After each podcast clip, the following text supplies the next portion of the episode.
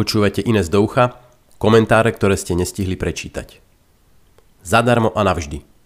Komentár pre hospodárske noviny 13. februára 2023. Obedy zadarmo pripomínajú, ako ťažké je zbaviť sa zlých populistických politík. Vďaka nízkej nezamestnanosti a rastu HDP zažívame ilúziu ekonomického pokoja – na ľudí síce dolieha prepad reálnych príjmov, no aj tu sa darí ilúziu pokoja udržiavať zavádzaním nových dávok či zvyšovaním regulovaných miest vo verejnej správe a inde. Pohľad na deficit vo verejných financiách však ukazuje neistú ekonomickú budúcnosť. S takouto dierou sa nedá fungovať do nekonečna. Buď Slovensko postupne stratí schopnosť požičiavať si na trhu a bude v gréckej situácii, alebo tomuto problému bude čeliť celá eurozóna ECB sa podvolí a v tomto prípade sa môžeme tešiť na novú, ešte väčšiu vlnu inflácie. Než sa tak stane, budúce vlády sa budú snažiť zachrániť situáciu zvyšovaním daní. Najskôr pôjdu na rad dane politicky lacné, vyť skriesený bankový odvod. Aj tieto dane samozrejme zaplatíme my všetci, pretože veľké korporácie majú peniaze len a jedine od nás, zákazníkov. Priemerný volič sa nechá nachytať a podobnej dani ešte zatlieska. No na rôznych špeciálnych sektorových či milionárskych daniach a odvodoch sa dajú vybrať len omrvinky. Slovensko je príliš chudobné na to, aby štát zafinancovali bohatí ľudia. Ani nemáme ropu ako Emiráty či Norsko.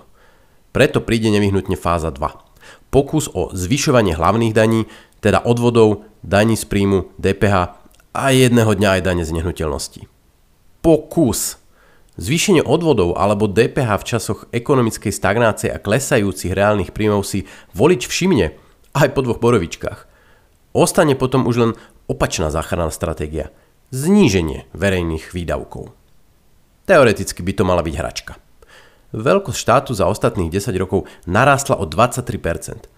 Môžu za to desiatky, možno už stovky, kto by to rátal, opatrení z mnohých sociálnych balíčkov – Prirátajme prebujnenú verejnú správu, kde prebytoční zamestnanci zarábajú v priemere o 18% viac ako v súkromnom sektore a máme dosť slaniny na orezávanie. Lenže problém. Stredná vrstva na Slovensku si už dávno zvykla, že dostáva darčeky od kolísky pohrob.